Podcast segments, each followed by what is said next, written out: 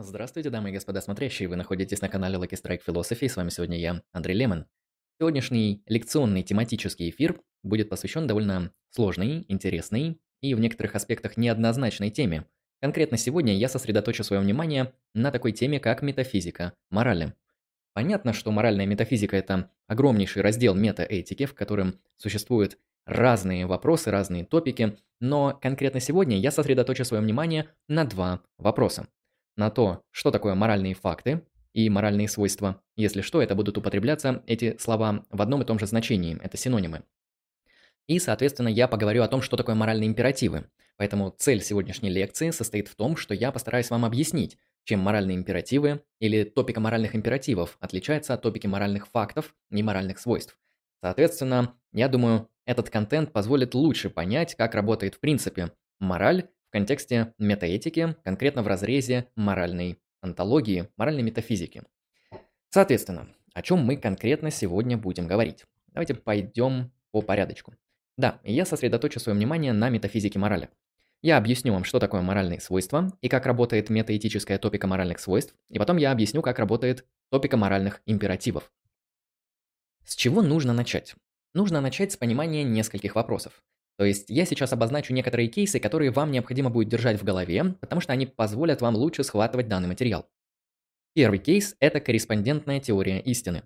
Если кто не знает, то это теория соответствия, которая гласит не что иное, как то, что истина – это такая ситуация, в которой ваша пропозиция соответствует какому-то факту действительности. Например, S есть P, истина в соответствии с фактом X. Или если взять конкретный пример, Пропозиция «на улице идет дождь» является истиной, если она соотносится с определенным фактом, а конкретно с тем положением вещей, что на улице действительно идет дождь. При данном соотнесении мы получаем истину. Держите в голове то, что такое корреспондентная теория истины и как она работает. Второй момент, который мне также необходимо обозначить, это то, что благо, добро, любые моральные свойства, я здесь буду употреблять слово «добро» чаще всего, все это задается в рамках определенной моральной антологии. То есть, когда вы спрашиваете вопрос, является ли убийство аморальным, является ли благотворительность морально допустимой, то есть вы спрашиваете, являются ли эти действия добром или злом. На этот ответ, на этот вопрос, ответ можно получить только в рамках конкретной моральной антологии. То есть, если наша система обозначает добро как действие, которое способствует благополучию, тогда мы должны анализировать, является ли то действие, которое вы обозначаете, способствующим или не способствующим благополучию. Именно так вы можете ответить на вопрос, является ли этот X добром или не является таковым. Соответственно, помните и держите в голове то, что благо задается в контексте конкретной моральной антологии, а чаще всего нормативной системы. Следующий кейс, который необходимо также припоминать. Всегда помните, что метаэтический и нормативный анализ – это разные формы анализа. Метаэтика и нормативная этика – это две разных дисциплины. Конечно, каждый из вас это знает, особенно те, кто смотрят стримы Lucky Strike Philosophy. Но в этой лекции я прошу вас сосредоточить свое внимание на том, что это нужно разделять. То есть, где метаэтика, которая обсуждает устройство моральной антологии, семантики, эпистемологии, и где нормативная этика, нормативный анализ, который говорит, какое действие правильное, неправильное, как нужно действовать, как не нужно действовать. Это нормативный анализ, который исследуется не метаэтикой, а нормативной этикой. Держите в голове их отличия. Соответственно, если метаэтика отвечает на вопросы, например, является ли добро естественным объектом, это вопрос моральной антологии. А если мы говорим, что добро – это исполнение обязательств, и мы задаем такой вопрос, является ли это действие, исполнение обязательств, добром, то есть благом, это вопрос нормативной этики. Четвертый кейс, который вам нужно держать в голове. Императивы не говорят о фактах. Императив – это то, что принципиально на уровне семантики не описывает никакое положение вещей, потому что положение вещей описывает пропозиция. Императивы не являются пропозициями. Императивы не говорят о фактах. Если пропозиция «Антон является высоким» может быть истинной либо ложной в соответствии с фактом, то императив X не должен лгать, не может быть истинным либо ложным, потому что императивы не описывают фактическое положение вещей. Это некоторые преамбулы, которые нам необходимы для понимания сегодняшнего материала. Итак, прежде чем начать говорить о моральных свойствах и о моральных фактах, я введу парочку технических дисклеймеров. Соответственно, вопросы с донатом я прочитаю сразу, поэтому можете донатить, я отвечу на ваши вопросы сразу. Вопросы из чата я посмотрю ближе к конце, если на то у меня останется время и силы. Сейчас я буду максимально фокусироваться на материале, и вопросы из чата я видеть просто-напросто не буду, поэтому если хотите что-то спросить сразу и в контексте, то можете сделать это с донатом, ссылка в описании. Итак, начнем двигаться по нашему вопросу. Моральные свойства, моральные факты, моральная антология. Как видите, я набросал довольно много слов. Начнем с анализа каждого из них. Итак, что же это такое? Когда мы говорим про моральные свойства, о чем мы говорим? Я дам следующее определение. Моральное свойство – это такой атрибут P, который обозначает S как правильный или неправильный, или допустимый или недопустимый. То есть моральные свойства – это такие атрибуты субъекта, где субъектом может быть в принципе действие, черты характера, может быть какие-то правила или что-то иное. Атрибуты, которые обозначают эти субъекты как правильные и допустимые. Если какой-либо x имеет атрибут правильный, неправильный, допустимый, недопустимый, добро, зло, аморален и так далее, то этот s, этот субъект, имеет моральное свойство. Соответственно, Моральное свойство – это атрибут субъекта, который фиксирует в этом субъекте то или иное конкретное моральное свойство. Такие как правильный, неправильный. Я их перечислил. Соответственно, что же такое моральный факт? Моральный факт – это определенное положение вещей, которое делает наше моральное суждение истинным. Грубо говоря, объект, который обладает моральным свойством, является моральным фактом. Теперь давайте посмотрим, как это работает. Рассмотрим несколько суждений. Кража аморальна. Убийство аморально. Эти суждения по форме представлены как S есть P. То есть в них содержится определенный субъект, вещь, X. В нашем случае это кража и убийство. И эти объекты имеют особые моральные свойства. S есть P. В данном случае кража и убийство являются аморальными. То есть здесь, сейчас, мы находимся в топике моральных свойств. Мы описываем, что некоторые иксы, в нашем случае действия, обладают особыми моральными свойствами свойствами моральности и аморальности.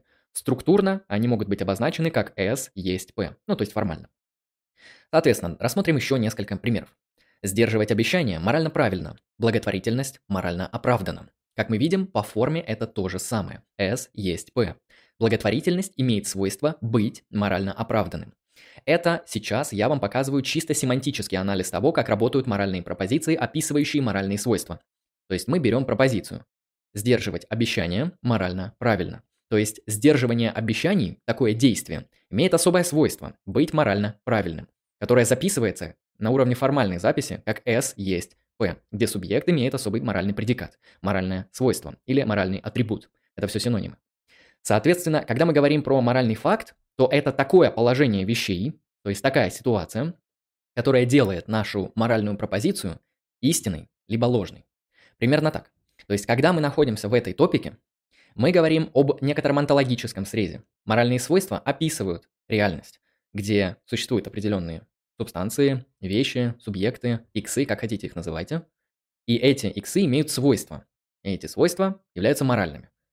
Вещь, которая имеет моральное свойство, или положение вещей, в котором участвует моральное свойство, является моральным фактом. Примерно так.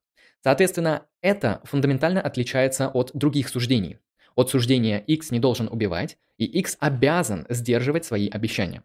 Как видим, эти суждения по форме не могут быть описаны как S есть P. Это то, что не поддается описанию в рамках моральной антологии и в рамках моральных свойств.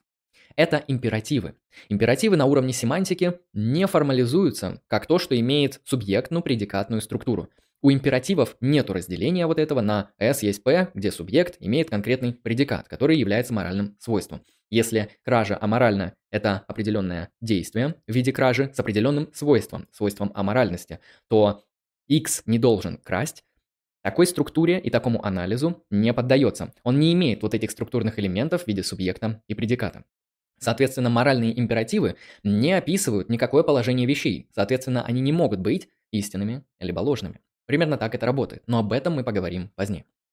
Теперь, когда мы поняли, как работают моральные свойства, моральные пропозиции и что такое моральные факты, теперь мы зададим довольно простой вопрос. Какой у них метафизический статус? Какой метафизический статус моральных свойств? И здесь в бой подключается несколько типов анализа. Дело в том, что на этот вопрос мы можем ответить по-разному. Сейчас я объясню самые основные топики, которые позволяют нам найти ответ на вопрос о том, какова природа моральных свойств. Итак, у нас есть как минимум три стратегии. Это редукционизм, это нон-редукционизм и элиминативизм по отношению к моральным свойствам. Все эти три стратегии пытаются разобраться с тем, что значит x является аморальным. Что значит, в принципе, говорить о некотором объекте как о таком, который имеет некоторый моральный атрибут, моральное свойство, быть морально правильным или морально неправильным. Соответственно, думаю, можем двигаться по порядку. Начнем с редукционизма. Редуктивный анализ моральных свойств. На самом деле, редуктивный анализ моральных свойств является одним из самых популярных типов анализа в контексте моральной антологии. Что это такое? Каким образом он работает? Довольно просто, как и любой редуктивный анализ. Редукция морального свойства, в нашем случае к неморальному, это сведение морального свойства x к некоторому p. То есть редуктивный анализ моральных свойств предполагает, что эти моральные свойства тем или иным способом редуцируются к другим каким-то свойствам. Итак, держим в голове. Мы ввели топику моральных свойств. У нас есть определенные моральные факты. Моральные факты – это то, что делает моральную пропозицию, которая по форме выглядит S есть P, где P – моральное свойство, истинной, либо ложной. Соответственно, моральный факт – это положение вещей с моральными атрибутами. В этом плане мы можем спросить, а что значит, что X обладает тем или иным моральным атрибутом? И здесь мы производим редукцию, в контексте, конечно же, редуктивного объяснения моральных свойств. Давайте посмотрим, как на примере это может работать. Итак, моральное свойство Будем рассматривать такое моральное свойство, как благо, потому что оно наиболее понятное и удобное. Моральное свойство блага можно редуцировать к некоторому другому p, к некоторому иному свойству. Итак, я выделил несколько стратегий редукции. Давайте рассмотрим, как они работают и как они выглядят. x есть благо означает, и мы здесь производим редукцию, что x одобрен божественным повелением. В этой топике, в топике божественных команд, мы можем говорить, что некоторый объект обладает моральным свойством. Почему? По какой причине? Какова природа наличия у этого x особого морального свойства? Все просто. Этот x является одобренным божественным повелением. Если x одобрен божественным повелением, то x обладает моральным свойством блага. В данном случае это так. Это одна из редуктивных моделей. Теория божественных команд. Хорошо, двигаемся дальше x есть благо означает x допустим культурным кодексом y. Здесь мы редуцируем благо до определенных культурных кодексов, ну то есть тех моральных кодексов, которые приняты в определенной культурной группе. x есть благо означает то, что x способствует последствиям в виде максимизации эвдемонии. То же самое, x реализует базовые блага или x удовлетворяет предпочтения агентов. Итого, что мы имеем в данном редуктивном анализе? Добро здесь – это либо разновидность одобрения, то есть допустимости, либо то, что достигает значимых последствий. В данном случае я перечислил последствия в виде базовых благ, реализации предпочтений агентов, максимизации эвдемонии, можно сюда добавить еще удовольствие. Соответственно, редуктивный анализ моральных свойств говорит нам довольно простую вещь. То, что моральные свойства могут быть редуцированы до каких-то других свойств, то есть альтернативные моральным свойствам а, вещи или свойства или отношения, то есть другие категории, некоторые иные P, дают возможность этим моральным свойствам в принципе быть. То есть когда мы говорим, что X способствует последствиям в виде максимизации эвдемонии, это то же самое, что сказать, что X является благом. То есть мы говорим, что некоторое действие, например, благотворительность, обладает особым моральным свойством, моральным свойством блага. Мы спрашиваем, а каков онтологический статус этого свойства? И мы в контексте, например, нормативной этики, которая призвана максимизировать эвдемонию, находим довольно простой ответ. Почему у этого x есть свойство блага? Потому что этот x способствует последствиям в виде максимизации эвдемонии. И так будет работать с любым редуктивным анализом. Вы спрашиваете, почему изменять своему партнеру аморально? Потому что Бог осуждает, запрещает и признает недопустимым измену собственному пар партнеру. То есть X не одобряется божественным повелением, ну или прямо говоря, запрещается божественным повелением. В этом плане измена своему партнеру является злом. С другой стороны, если вы помогаете другим людям, любите собственного ближнего и так далее, то X является благом, потому что, опять же, этот X одобрен божественным повелением. В чем интересность? В чем особенность? Дело в том, что редуктивный анализ возможен тогда и только тогда, когда вы придерживаетесь какой-то нормативно-этической системы. Грубо говоря, вы не можете спросить, вы не можете прямо задать вопрос, это является морально допустимым или морально недопустимым. Этот ответ будет объясняться в рамках конкретной, нормативной системы. Потому что кто-то считает, что добро – это то, что реализует базовые блага, традиция естественного права. Кто-то считает, что добро – это то, что удовлетворяет предпочтения агентов. Это утилитаризм предпочтений. Некоторые считают, что добро исключительно исходит из божественных повелений. Это другая нормативная система. Как мы видим, в данной топике и в данных кейсах мы можем говорить о благе, редуцируя его к другим положениям вещей, и это всегда анализируется и задается, означается, грубо говоря, в рамках какой-то нормативной системы. То есть э, вы не можете просто-напросто спросить, является ли это добром или злом.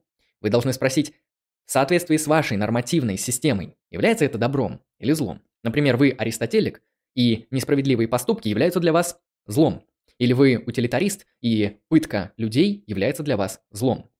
Если, конечно же, это не способствует другим последствиям, которые количественно превышают а, блага от пытки. Это консеквенционализм, он именно так работает. Добро всегда задается, как я говорил в начале этой лекции, в рамках конкретных нормативно-этических систем. Вы не можете говорить о добре, если вы не задали конкретную нормативно-этическую систему. Я, честно сказать, абсолютно не понимаю людей, которые занимаются этикой, не каким-то таким абстрактным анализом или просто исследованием формы логических умозаключений. Я не понимаю людей, которые занимаются этикой углубленно, погружаясь в нее изнутри, задавая вопросы о том, что есть благо с личным интересом, при этом находясь в топике морального нигилизма или морального элиминативизма, о котором мы поговорим позднее. Потому что если вы не разделяете ни одну нормативно-этическую систему, то для вас вопрос, что является добром, злом, какие объекты обладают моральными свойствами, а какие нет, не имеет смысла. Это набор слов. Вы, грубо говоря, не имеете права задавать этот вопрос, если вы сами не определили для себя, что значит для вас добро. Поэтому необходимо прорабатывать, конечно же, нормативно-этические взгляды в силу того, что они позволяют вам ответить на вопрос, что такое добро. Грубо говоря, это так. Итак, именно так работает редуктивный анализ. Теперь давайте передвинемся к следующей форме того, как можно ответить на вопрос о моральных свойствах. Это нон-редукционизм, моральные свойства sui generis. Что это значит? Дело в том, что помимо редуктивного анализа, есть еще различные формы нередуктивного или нон-редуктивного объяснения моральных свойств. Далее я покажу, как именно мы можем отвечать на этот кейс. Но для начала объясню, что это вообще значит. Что значит, что моральные свойства sui generis? Sui generis – это буквально позиция примитивизма. Что это значит? Это значит, что мы объясняем моральные свойства x через установление простоты последних. То есть мы фиксируем, что, например, какое-то моральное свойство, например, добро, не является редуктивным. Оно простое. Итак, что значит быть простым? Какое свойство в нашем случае, какое моральное свойство является простым? Моральное свойство является простым тогда и только тогда, когда его нельзя проанализировать. Проанализировать значит разложить на составные элементы, то есть редуцировать. А, точнее, нет, это отдельно. Нельзя проанализировать, то есть посмотреть а, его составные элементы. Нельзя совершить редукцию, то есть свести до каких-то а, более базовых положений. То есть нельзя проанализировать, нельзя проредуцировать, и этот x качестве морального свойства нельзя элиминировать из нашей антологии и из наших объяснительных моделей. То есть нам этот x нужен для того, чтобы понимать некоторое положение вещей. Он играет значимую роль в нашей антологической картине. Но что же делать с этим x? Если он не анализируется, не редуцируется и не элиминируется, то он является простым или sui generis, то есть существует как бы сам по себе, самостоятельный. И этот подход именуется примитивизмом. Давайте рассмотрим некоторые кейсы, которые в каком-то смысле не могут быть редуцированы. По крайней мере, на первый взгляд, ну, я бы даже сказал, что в отношении этих предложений нам просто очень сложно произвести какую-то более-менее адекватную редукцию. Итак, рассмотрим несколько примеров. Люди имеют гораздо более сильные обязательства по отношению к своим родственникам, особенно к своим детям, чем к другим. Этот кейс невозможно проанализировать, разложить на какие-то элементы, невозможно редуцировать и невозможно устранить, то есть элиминировать из наших объяснений. Ну, по крайней мере, на первый взгляд. Можно, конечно, попробовать это сделать, но я думаю, это не столь важно. То есть э, это предложение является для нас, в принципе, интуитивно достоверным в качестве объяснения некоторых моральных действий. Следующий кейс. Никто не может быть ответственен за то, что он не совершал. Опять же, это интуитивно достоверная простая вещь, которая не может быть не редуцирована, не элиминирована, не проанализирована. Также и со следующими тремя примерами. Исполнять обязательства морально правильно. Если А лучше, чем Б, а Б лучше, чем С, то А лучше, чем С. Опять же, формальный пример, так называемый кейс из э, мор- морального, моральный форма- формализм, по-моему. Я могу ошибаться, в общем, неважно. Как мы видим, здесь просто описываются абстрактные взаимоотношения между объектами, которые обладают моральными свойствами. Опять же, они абсолютно интуитивно простые, нередуктивные и достоверные. Очевидные, так сказать. Следующий кейс. Если неправильно делать А и неправильно делать Б, тогда неправильно делать А и Б. Итак, это несколько примеров так называемых вот нередуцируемых моральных объектов, моральных свойств и отношений. Однако, мне кажется, они для объяснения не очень удовлетворительны и не очень понятны. Ну, именно поэтому я не очень таки люблю традицию нон-натурализма, которая, в принципе, к этим примерам очень часто апеллирует. Что мы можем делать? Как объяснить, в принципе, то, как существуют вот эти вот нередуктивные моральные свойства? То есть, что значит, что эти моральные свойства не редуцируются к естественным? То есть, как это, в принципе, вообще объяснить? Если они не редуктивны к некоторым естественным свойствам, то что это, в принципе, означает? Если формы редукционизма позволяют нам тем или иным способом объяснить, как работает редукция моральных свойств к другому положению вещей – то моральные нон-редукционисты отрицают данную возможность. Но как же они тогда выкручиваются из этой проблемы? Какие пути решения они предлагают? Итак, они предлагают два варианта. Это супервентность и нон-натурализм собственно. Путь объяснения моральных свойств через супервентность мне находится более адекватным и более интуитивно достоверным. То есть, на мой взгляд, он просто-напросто более убедительный более качественный, чем тот путь, который предлагают нам нон-натуралисты, например, Мур. Что такое супервентность? Я выписал самое популярное определение супервентности и сейчас постараюсь вам его объяснить. Итак, задаем еще раз наш вопрос. Если моральные свойства не редуцируются к естественным, то каким образом они существуют? Первый ответ – они существуют супервентно. Что это значит? Это значит, что для двух наборов свойств, где А – это супервентные свойства, и Б – основание супервентности, А супервентен на Б, тогда и только тогда, когда не может быть изменений в А, супервентные свойства, без изменений в Б, основание супервентности. Итак, это определение Самое простое из всех, что есть, потому что есть намного более сложные и запутанные, мистичные и непонятные, но на самом деле супервентность это не очень-то и сложное метафизическое отношение. Просто-напросто представьте себе два уровня. Один нижестоящий, другой вышестоящий. И теперь представьте, что вышестоящий уровень не может изменен быть без изменения нижестоящего уровня. То есть все довольно просто. Супервентные свойства не могут быть изменены без изменений оснований супервентности. Вопрос, как это применить к нашему объяснению морали. Супервентные, нередуктивные, нон-редуктивные, да, то есть супервентность – это форма нон-редукционизма, объясняет моральные термины как те, которые невозможно редуцировать, свести к некоторым естественным терминам, но при этом они от них зависят. Итак, у нас есть некоторое там основание супервентности. В нашем случае некоторое естественное положение вещей, естественные факты мира. И эти естественные факты мира производят особые супервентные свойства, которые связаны с этими основаниями супервентности. В нашем случае это моральные свойства. Если мы говорим про отношения супервенции, то моральные свойства – это супервентные на естественных свойства. То есть э, изменение моральных свойств ни в коей мере невозможно, если мы не изменим, грубо говоря, фактическое, то самое естественное положение вещей. Именно так работает нон-натурализм, простите, нон-редукционизм в контексте супервентного ответа на то, какова антология, метафизика буквально этих моральных свойств. Надеюсь, она а, оказалась вам понятной, потому что мне долгое время приходилось за этим сидеть, хотя тут все довольно очевидно, я даже не знаю, на что я время тратил. Все довольно просто, да, давайте еще какие-нибудь примеры супервенции приведу. Например, монитор. Вот на мониторе сейчас я вижу различный текст. На нем написаны символы, например, тут есть определение супервенции в презентации. А, помимо этого, на мониторе есть всякие кружочки, картиночки красивые и так далее, и так далее. Это та информация, которую я считываю. Но в основании этой информации находятся несколько другие свойства. А конкретно это пиксели разной величины. Ну или разного цветового диапазона. Я не шарю, как это все называется. Соответственно, на нашем примере с монитором я могу сказать, что основанием супервентности являются пиксели, а супервентными свойствами являются те изобразительные объекты, текст, картиночки, которые я сейчас наблюдаю. Примерно так можно объяснить отношения супервентности.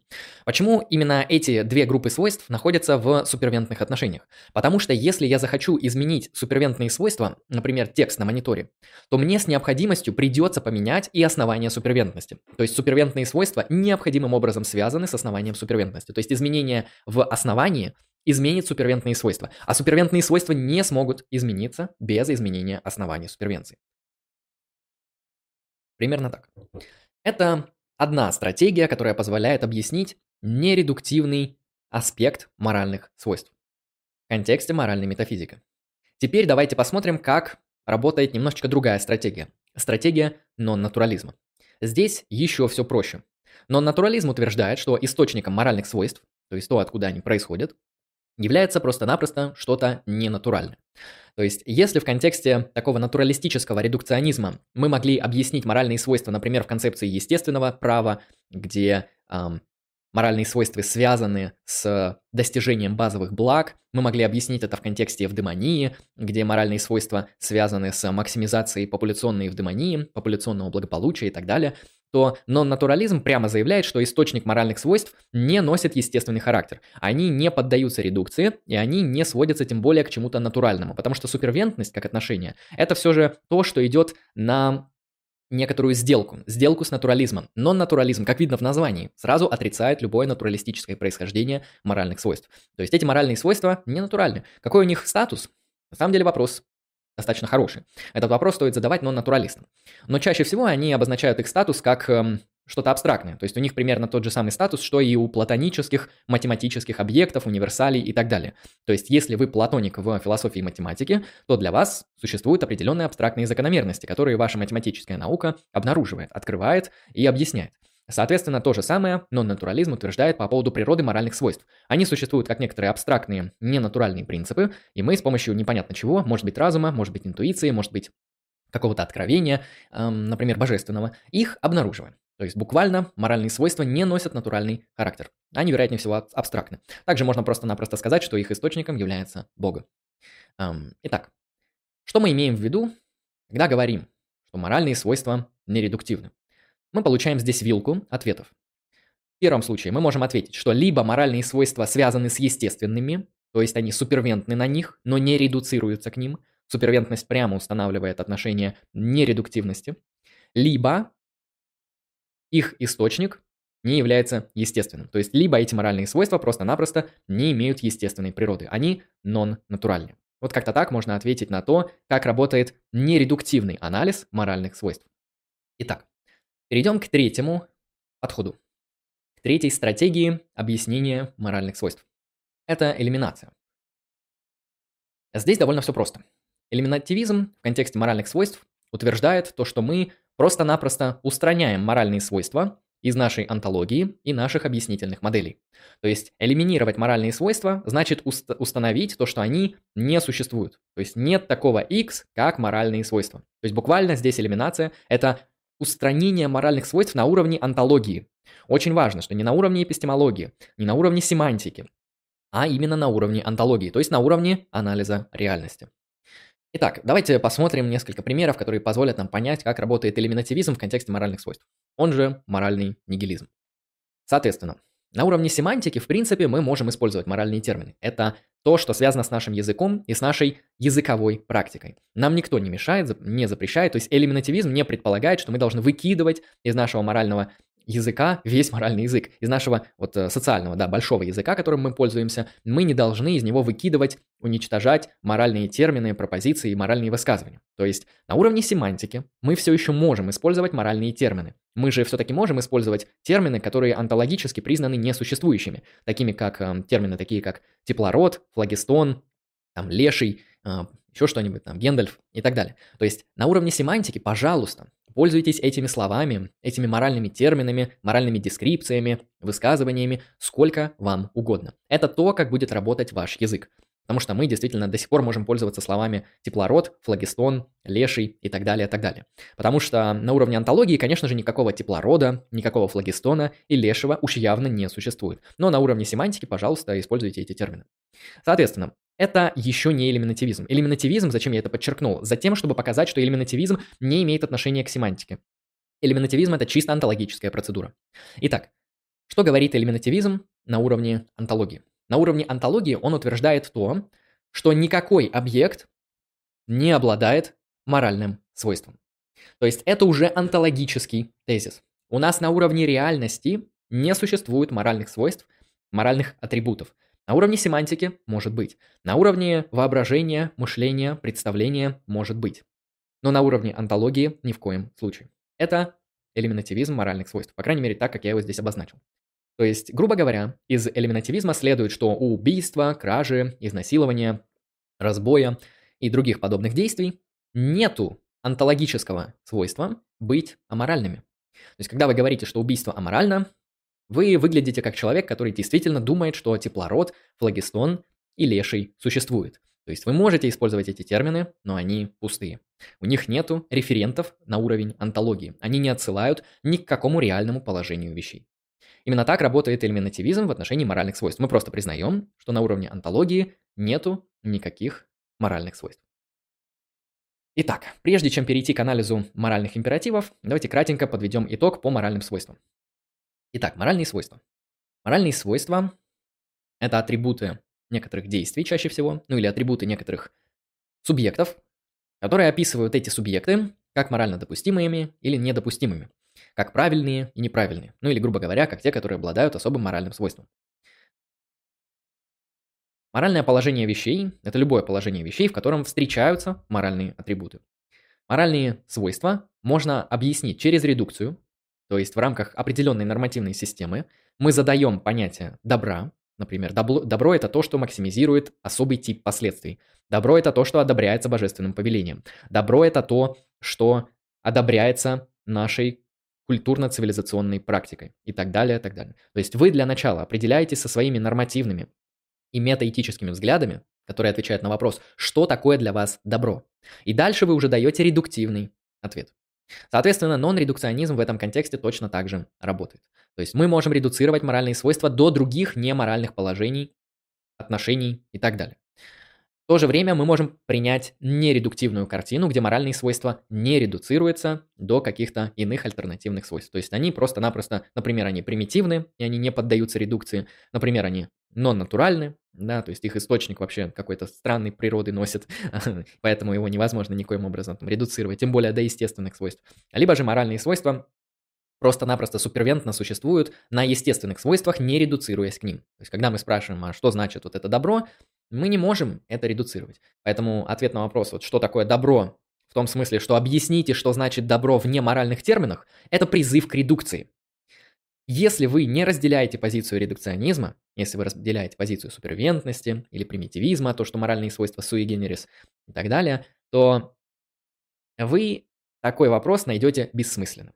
Ну и, соответственно, элиминативизм в отношении моральных свойств просто-напросто устраняет моральные свойства с онтологического уровня реальности. То есть просто-напросто на уровне онтологии нету моральных свойств. Итак, что же нам делать, если неожиданно окажется, что на уровне моральной онтологии не существует моральных свойств? Это не убивает моральную реальность, это не убивает этику, потому что существует также топика моральных императивов.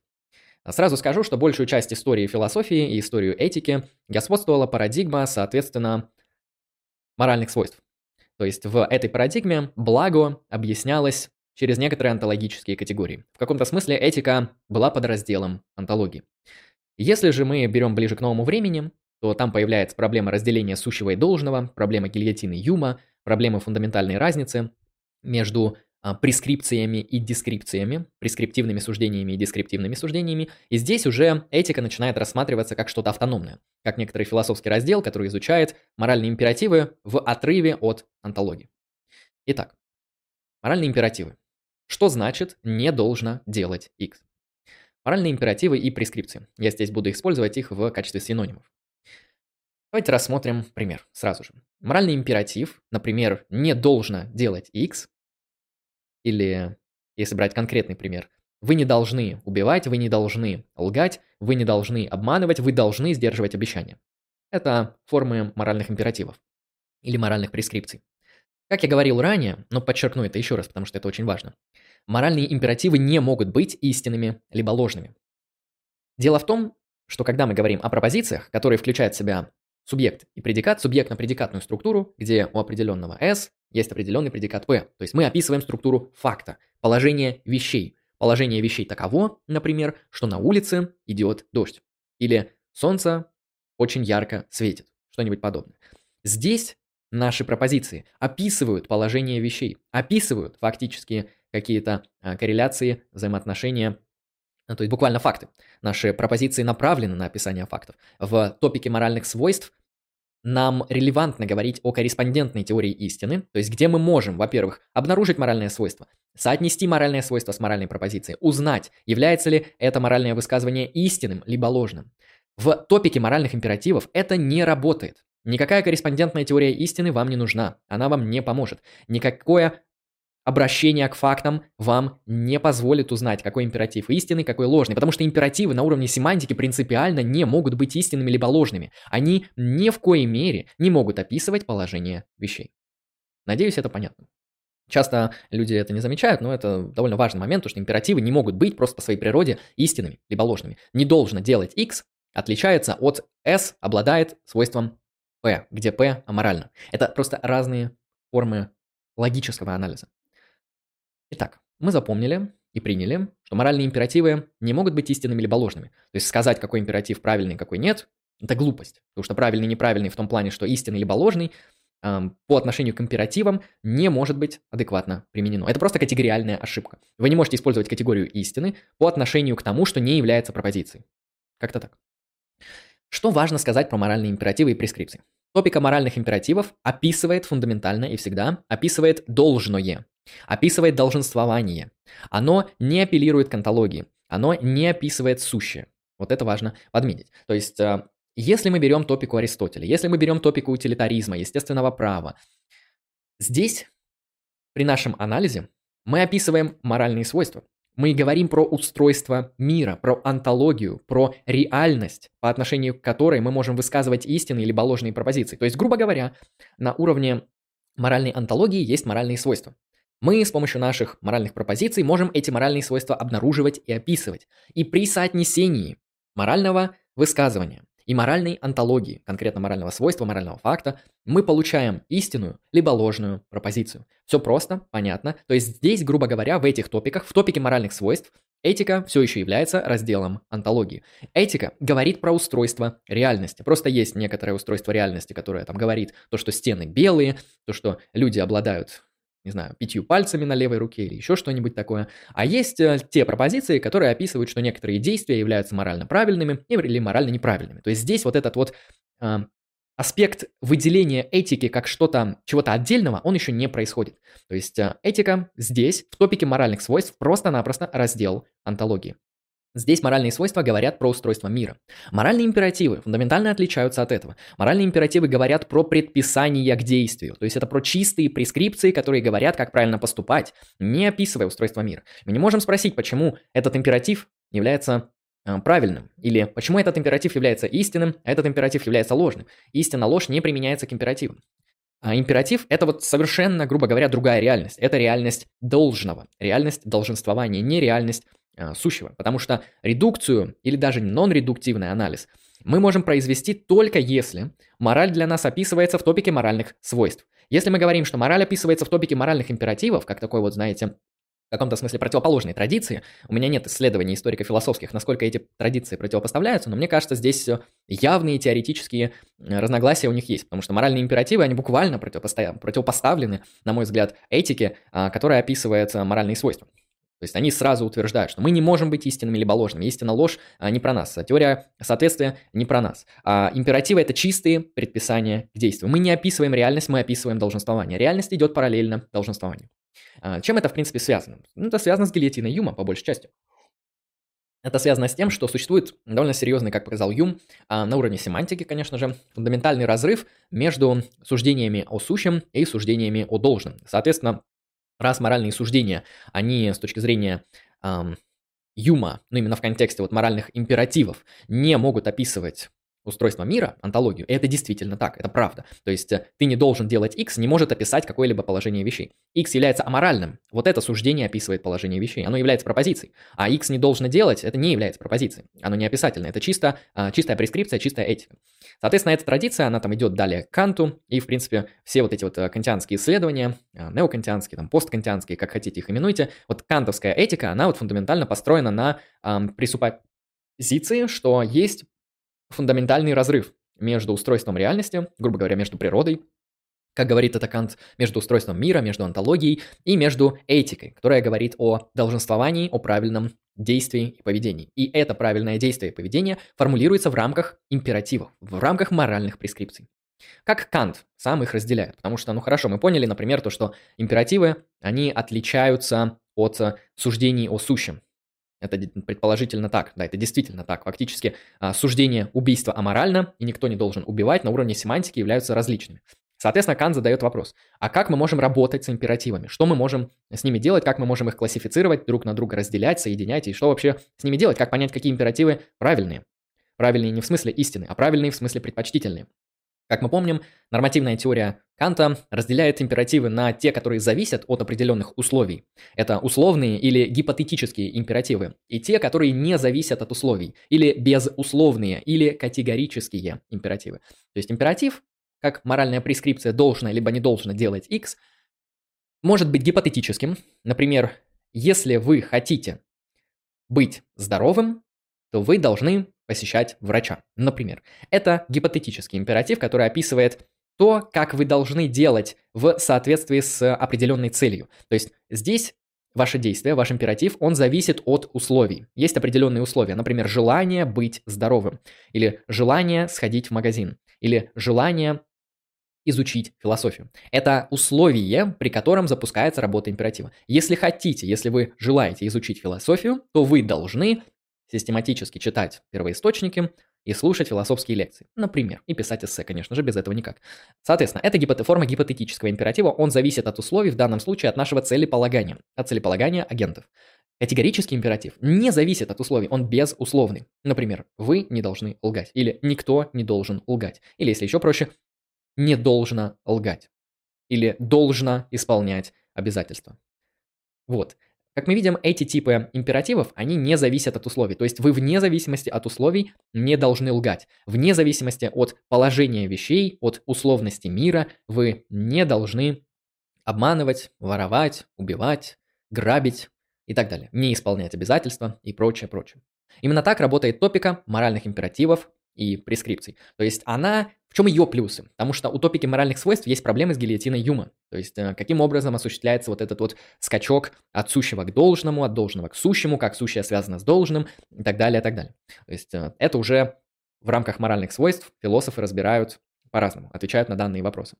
Если же мы берем конкретно топику моральных императивов, то никаких проблем с гильотиной Юма эта топика не имеет, потому что она уже имплицитно признает, что императивы – это что-то фундаментально отличающееся от описания реальности. Есть императивы, а есть свойства. Свойства про мир, предписание к действию, про, ну, про этику, про императивность. Как-то так. Какие проблемы есть у данной топики? У топики моральных прескрипций есть несколько проблем, я думаю, их больше, но я выделил только некоторые, которые, на мой взгляд, наиболее интересны. Ну, соответственно, императивы, как я сказал ранее, не могут быть истинными либо ложными. Может быть, это не баг, может быть, это фича. В принципе, я готов принять такой ответ. Эм, но так или иначе, мы ждем, что моральные какие-то суждения, например, аборт является аморальным, убийство является аморальным, кража является аморальным, сдерживать обязательства морально допустимо и так далее. Весь наш вот этот огромный моральный словарь мы бы хотели проверить. Мы бы хотели действительно узнать, а является ли аборт аморальным. То есть аборт аморально – это истина, либо ложно. И, конечно же, топик моральных свойств на этот вопрос с легкостью отвечает зависит от вашей нормативно-этической системы и статуса эмбриона, конкретно онтологического статуса эмбриона. Ответив на эти два вопроса, то есть вы должны соотнести ваши нормативные взгляды с онтологическим статусом эмбриона, и вы получите ответ в виде того, что пропозиция «аборт аморален» истина или «аборт аморален» ложно. Все довольно просто.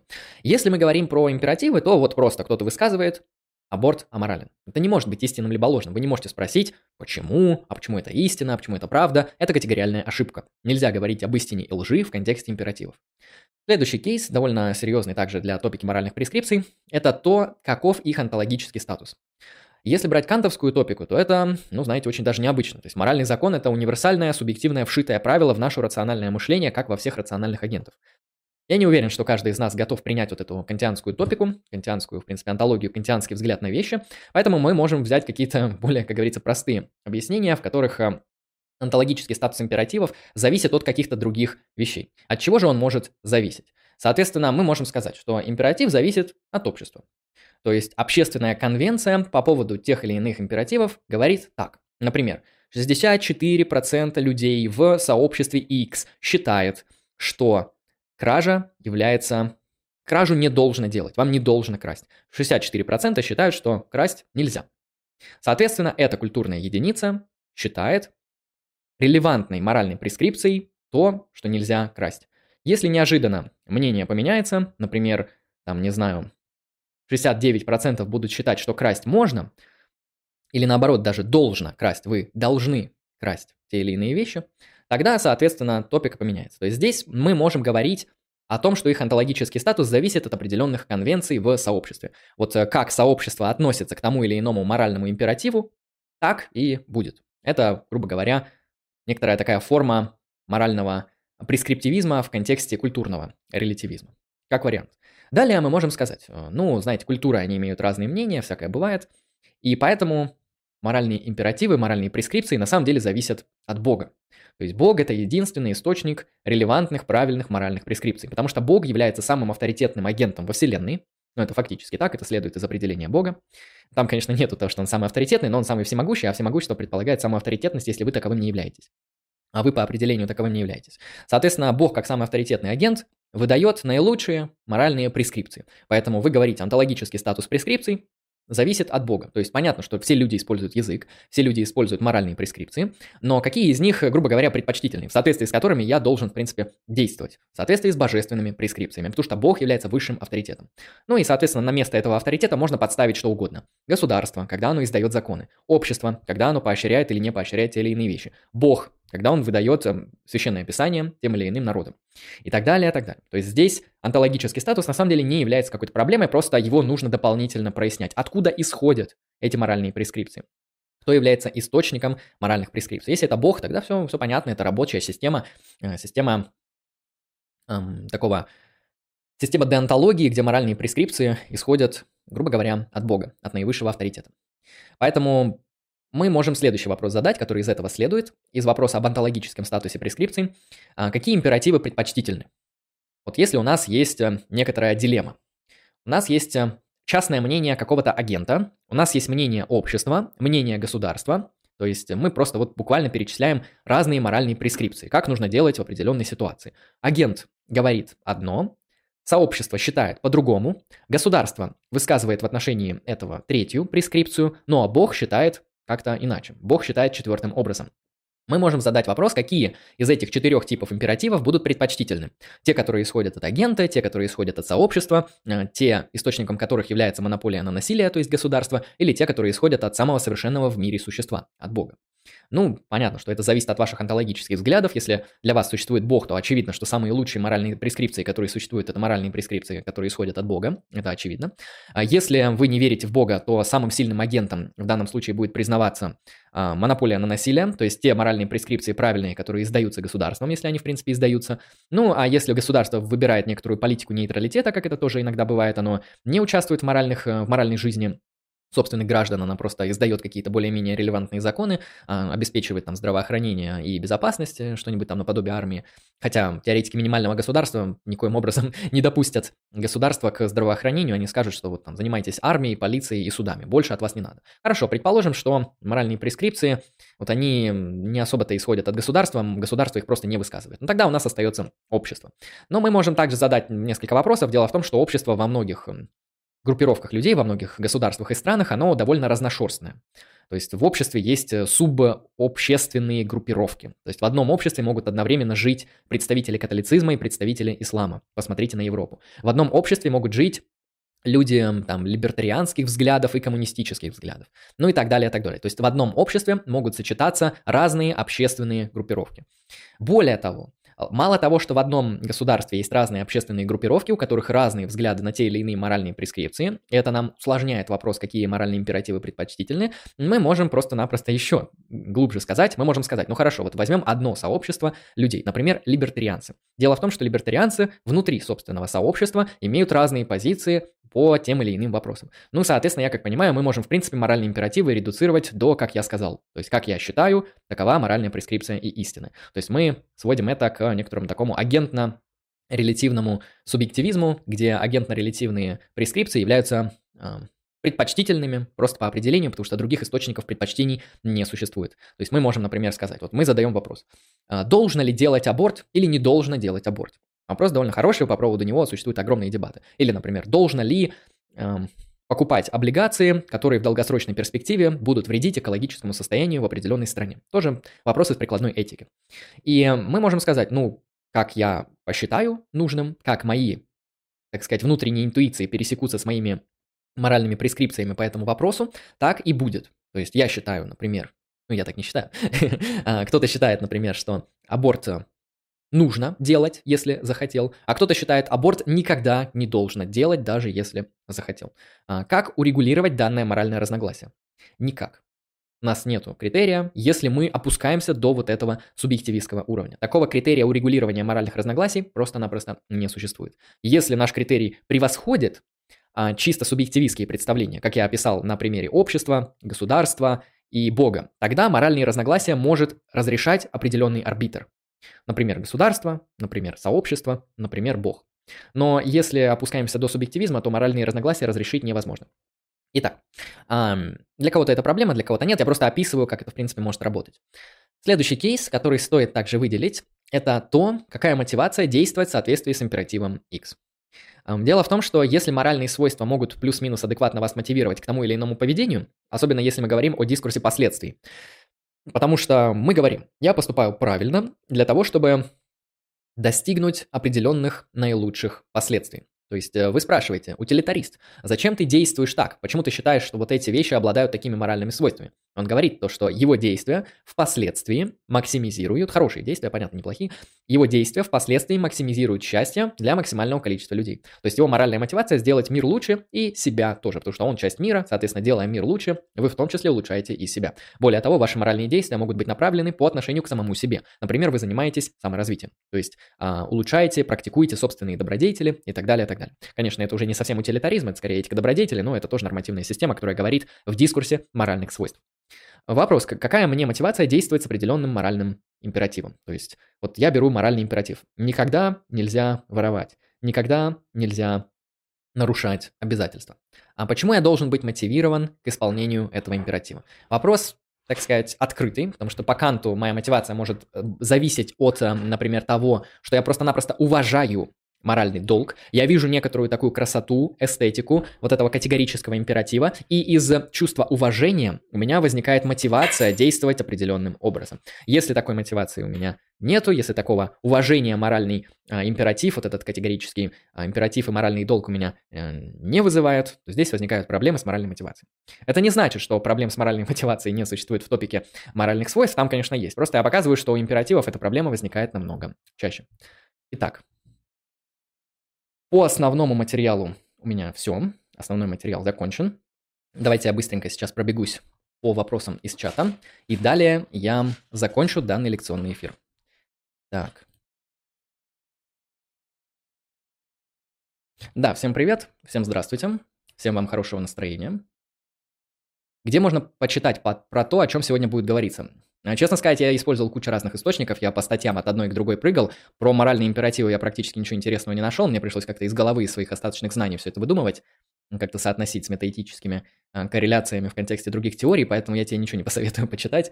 ну, можешь гуглить просто отдельные моменты, которые я высказал, там, не знаю, загугли, что такое консеквенционализм, загугли, что такое теория божественных команд, что такое там кантианская этика и так далее, так далее, анализируя контент по этим микротематикам ты сможешь выстроить общую картину о том, о чем я говорю.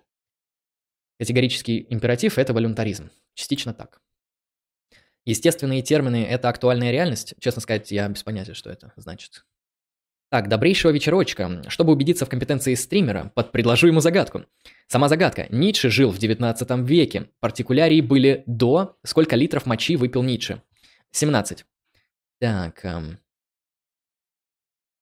Мораль упирается в фундаментальную проекцию, как данную свыше, а этика есть совокупность аксиологических и психологических критериев. Как ты отвечал на вопрос, Андрей?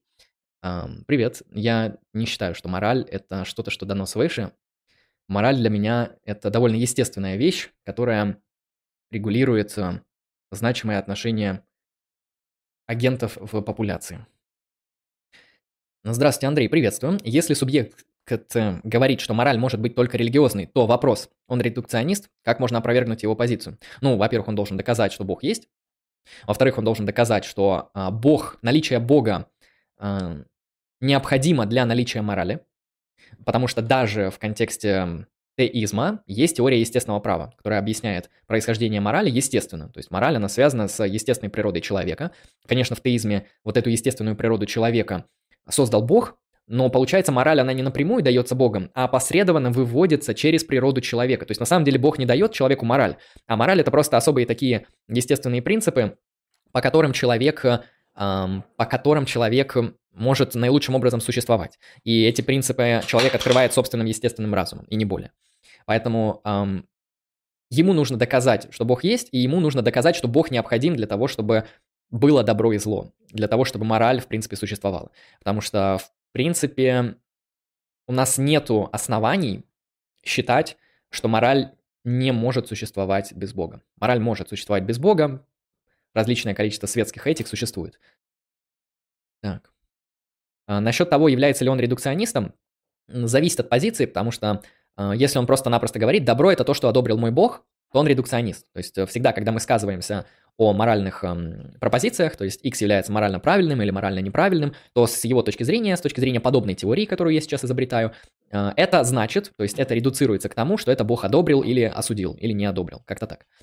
Так, эм, можно опровергнуть его позицию? Ну, можно. Это будет зависеть от того, насколько хорошо он защищает то, что связь между моральным кодексом и божественным существованием является необходимой. Так, разве с точки зрения христианства мораль не дана свыше? Э, в контексте естественного права нет. В контексте естественного права неотомизма и томизма у Фомы Акинского, например, э, мораль – это свод естественных, э, ну, это естественное право, да, а естественное право – это просто-напросто наилучшие принципы, которые позволяют реализовывать человеку его рациональную природу. То есть она здесь как бы не дана свыше, она производится, это следствие человеческой природы. Как-то так. То есть опосредованно, конечно, все дано свыше, потому что Бог создал весь мир в христианской топике, но не обязательно. Так. Как ты относишься к моральному плюрализму Уильяма Росса? Про плюрализм именно Вильяма Росса, честно сказать, без понятия. Не, обез... не обречены ли на провал все попытки свести мораль к единому принципу? К единому? Возможно, да. То есть э, не то чтобы они провальны, понимаешь, они не то чтобы провальны, они недостаточно убедительны. То есть у меня позиция такая, что а, попытка объяснить мораль одним единственным способом, она возможна. Это не является проблемой. Посмотрите на утилитаризм, посмотрите на всю традицию консеквенционализма, посмотрите на э, контрактивизм, на теорию естественного права и даже на теорию божественных команд. Это попытка свести мораль ну, к одному единому принципу или к нескольким таковым принципам. Это не является проблемой. А просто дело в том, что когда мы, как только мы выстраиваем концепцию, в которой мораль сводится к одному единому принципу, эта моральная система перестает быть для нас убедительной. А, дело в том, что люди это, наверное, скорее будет психологический тезис, нежели философский. Люди, они по большей, мыс... по большей части э, мыслят моральные отношения как очень сложные. Как те, которые невозможно свести к одному принципу, к двум принципам, может быть, даже к трем принципам. Даже если эти принципы носят какой-то очень обширный характер. А люди мыслят на уровне здравого смысла, смысла, что мораль – это какая-то такая гиперсложная сетка взаимоотношений – в которой есть тут разные там, не знаю, преломления, разные кейсы, случаи и так далее, и так далее. И из этого скорее нам просто тяжело принять, на мой взгляд, чисто психологически, нам тяжело принять, что вот это все вот огромное многообразие нашей постоянной моральной жизни может быть объяснено одним-двумя принципами. Поэтому я не считаю, что попытка свести мораль к единому принципу обречена на провал в некотором таком, знаешь, концептуальном смысле. Концептуально нет, это, в принципе, рабочая модель. Но как только мы такую модель создаем, она перестает убеждать людей. То есть человеку, чтобы следовать подобному этическому кодексу, ему нужно в этот этический кодекс нехило так вживаться. То есть именно поэтому там многие моральные школы, которые мы встречаем в античности, это буквально школы жизни, да, там эпикурейство, стоицизм, скептицизм тот же самый. Это вот буквально такая постоянная, систематическая, чуть ли не религиозная практика, которая направлена на достижение определенных целей. Конечно, она там обосновывается одним, двумя или какими-то несколькими принципами. Так или иначе, следовать подобным кодексам, вот таким когнитивно обоснованным, рационально проработанным, ну то есть этическим, в которых э, минимизировано количество противоречий, в которых э, прояснены какие-то базовые положения и выводы из этих положений, а, следовать этим кодексам может не каждый. Ну просто люди, они так не умеют. Это, это сложно. Это бывает. Вот так вот. Так, человек в примитивном обществе есть несовершенная и уничижительная сущность. А, красивый тезис, но, наверное, не знаю. Я не жил в примитивных обществах, мне кажется, у них там не все так плохо, как кажется. У них, конечно, нет гаджетов айфонов, но у них там есть семья, дети, хорошо пожирать, хотя не у всех бывает. А, хорошо, с основным материалом я на сегодня закончил. А, спасибо вам, всем многоуважаемым зрителям, за внимание. Э, пишите свои вопросы, оставляйте свои комментарии. Эм, предлагайте какие-то критические выпады, потому что я думаю, там достаточно пространства для критики, в силу того, что этот материал эм, я как-то самостоятельно пытался скомпилировать. Э, вот, поэтому я открыть сейчас критики в силу того, что нужно посмотреть, какие там минусы, и, возможно, это как-то все устаканить. Так что пишите, все будет нормально. Э, соответственно, вы сегодня, я, кстати, проверю сейчас донаты на всякий случай. По-моему, вы сегодня не донатили. Так, донатов сегодня не было. Ну, в общем, если кто-то захочет задонатить в будущем, я буду очень uh, рад вашим донатам. Но так или иначе, я свое дело сделал, uh, контент сделал, который хотел. Надеюсь, он окажется вам полезным. Так или иначе, uh, донатам будут рад, даже если они будут в будущем. А на сегодня все. На сегодня я закончу. С вами был Андрей Лемон. Вы были на канале Lucky Strike Philosophy. Подписывайтесь на все ресурсы в описании. Кому нужно, записывайтесь ко мне на консультацию по философии. Ссылку также найдете в описании. Всем хорошего настроения, удачи и пока.